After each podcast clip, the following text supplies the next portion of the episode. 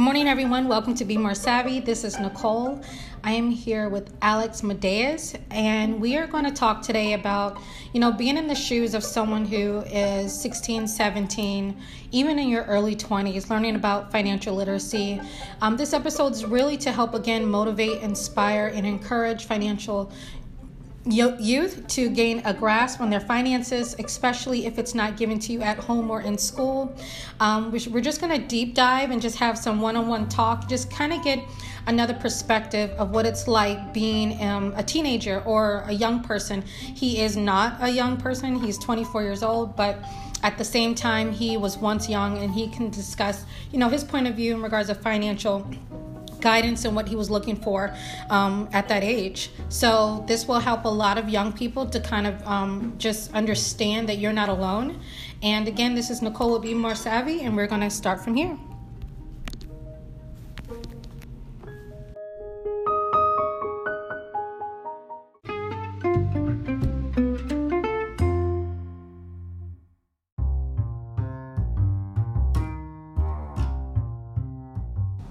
All right, so good morning. We have Alex Medeiros here. He is um, a millennial, as I would call, someone who at 24 years old, he has a grasp of financial literacy. But, and, you know, for a lot of us, it may not have always started that way. So I'm going to let him introduce himself and just kind of talk about what it was like at 16 and 17 years old. Um, you know, what you were looking for. Did you get it at home? So, Alex, introduce yourself. All right. Well, hey, Nicole, first off, thank you for having me on. You've got a beautiful studio. I love what you've done with the place. Thank you. Absolutely. And yeah, so like you were saying, I've been in finance since pretty much the day I graduated college. Now, uh, it's not exactly what I intended with my life. I was I went into school as a psychology major. Halfway through, I turned it on the nose and finished out with a degree in mathematics. And from there, I really had no idea what to do. But I started getting into underwriting and insurance, which ended up leading me to becoming a financial advisor with a certain company. Now, up until this point, I didn't even have a credit card. I, I cautioned against them my entire life. I thought that they were just a ploy to get you further into debt. Meanwhile, I had already signed off, signed away the next 20 years of my life to student loans, mm-hmm. and no one had instructed me what that was. Yeah. I took out more than enough money to purchase a home or, yeah. you know, finance a new business, yeah. and I had spent it on an education that honestly I really didn't want. Yeah. So. Uh, amongst among a lot of us, even young people who are told to go to college. And I'm not saying don't go to college. I'm I'm an education junkie. I love learning something. I love getting rewarded for it. But I completely understand in regards to student loans. Sometimes we have to wonder if that's the right path financially and if that's going to maybe if there's other avenues instead of taking out loans, maybe we can save up or take a little bit class by class. But I'm gonna let you go back into kind of tell me more. So with the credit card, so you got a credit card now, but back then when you were 16 or 17, did your parents teach you about credit? So the closest that my parents ever got to financial education, they were wonderful about it, but they tried getting me into credit cards, but all that I had heard previously from them is, you know, it's a great way to get in debt fast. Uh, it encourages spending frivolously. You're going to be labored with that for your entire life. It's going to negatively affect your credit score, et cetera, et cetera, et cetera, et cetera. So by the time I turned 16 or 17, I had only these negative connotations, associations yeah. with them. Which is very, very common. Mm-hmm. And so when I eventually tried to apply for a card, um, I got one.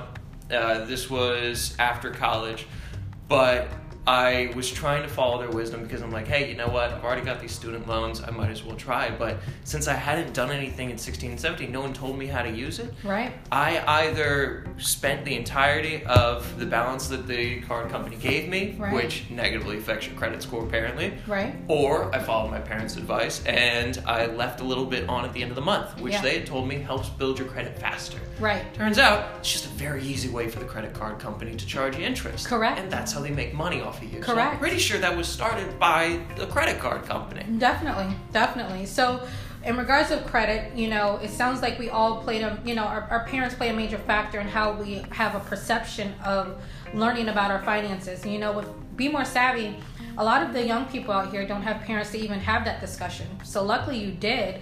But sometimes we have to wonder, even if their parents having that discussion, is that the right discussion? Are they giving us Um, you know, even down to my parents, same thing. They told me about a credit card. I was young. I got it in college, which again, I how can you get a credit card when you can't? You're not working. You're in Didn't college. they offer you like pizza to get They your credit did. card? They yeah. did. There was a- that's a- illegal now. It is illegal. You can't. Um, they so when I was in, co- in college, they were saying, "Hey, you want a free pizza?" Now in college, your stomach is growling.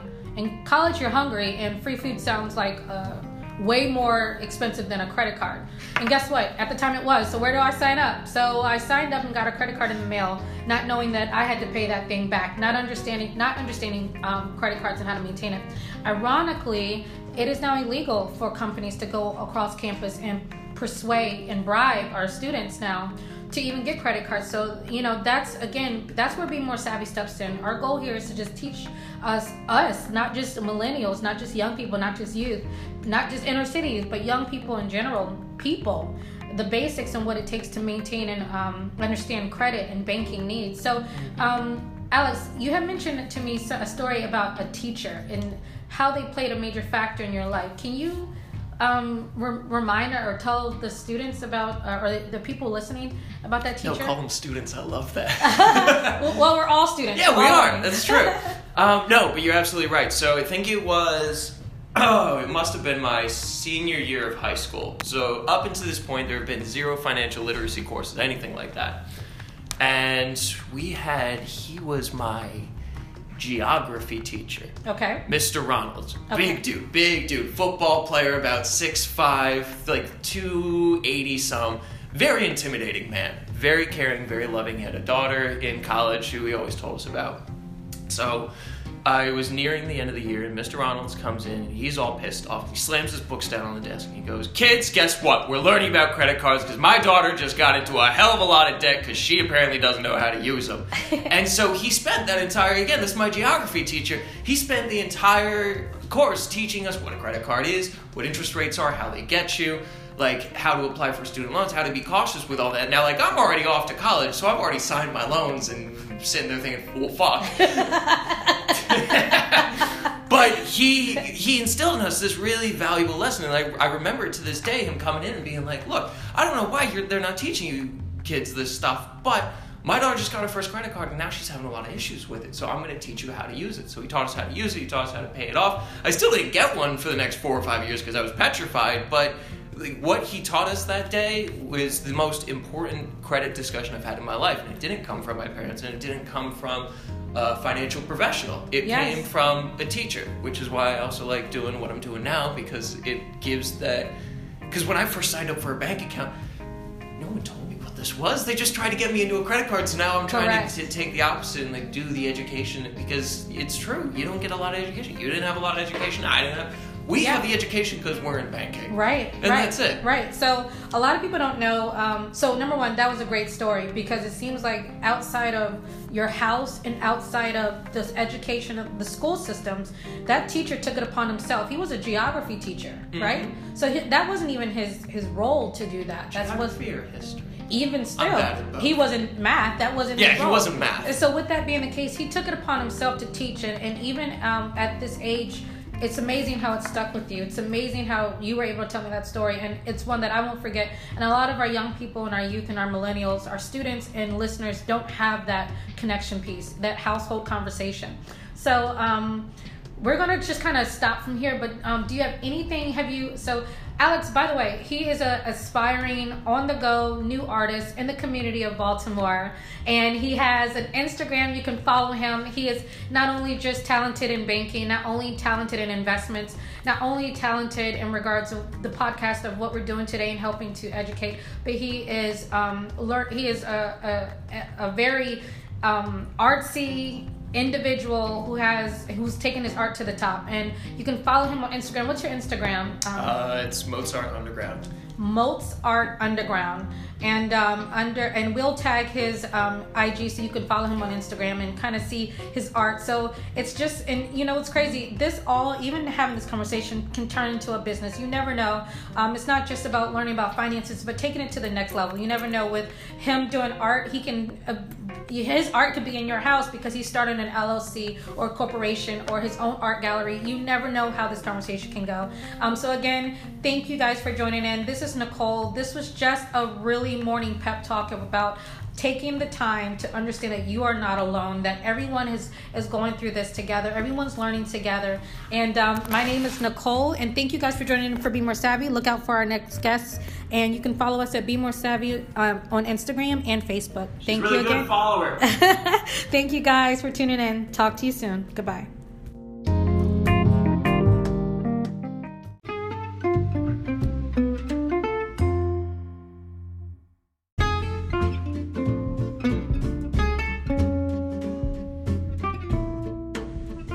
right, so I, I, I know I said that I was gonna leave and just kind of end that that podcast where it was, but I just want to kind of give one more you know wrap up.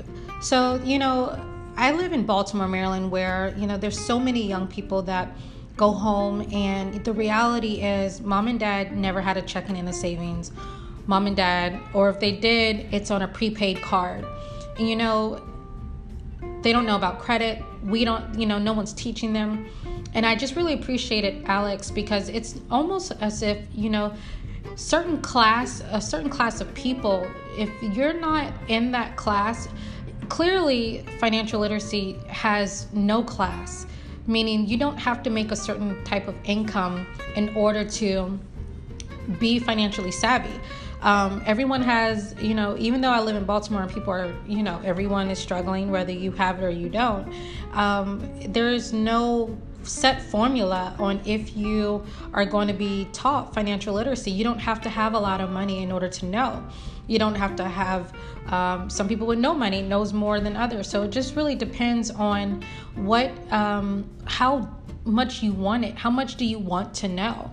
You know, with talking with Alex really just kind of gave me a perspective that even though his parents taught him, he still had some gaps even though there's people in Baltimore City that never had a checking account before, they have gaps. Even for me, being in college, and you know, I, I I'm almost you know done with school as well. I, I have gaps. If it wasn't for me working in this industry, there's just, there's just some things I would never have known. So it's not. Don't think um, with Be More Savvy. Don't never think that you're you're you're you're by yourself. All of us are trying to learn. All of us, and there's all, and one thing about finance in this world, it's constantly changing. There's ups, there's downs, there's good, there's bad. So I really wanted to end this podcast just letting you know that you know no, there's no certain class that got the secret formula. You are not alone. There's always something to learn, and we can continue to encourage each other, inspire each other, and motivate each other. All right. Thanks again for joining, and tune into our next episode next week. Talk to you soon. Goodbye.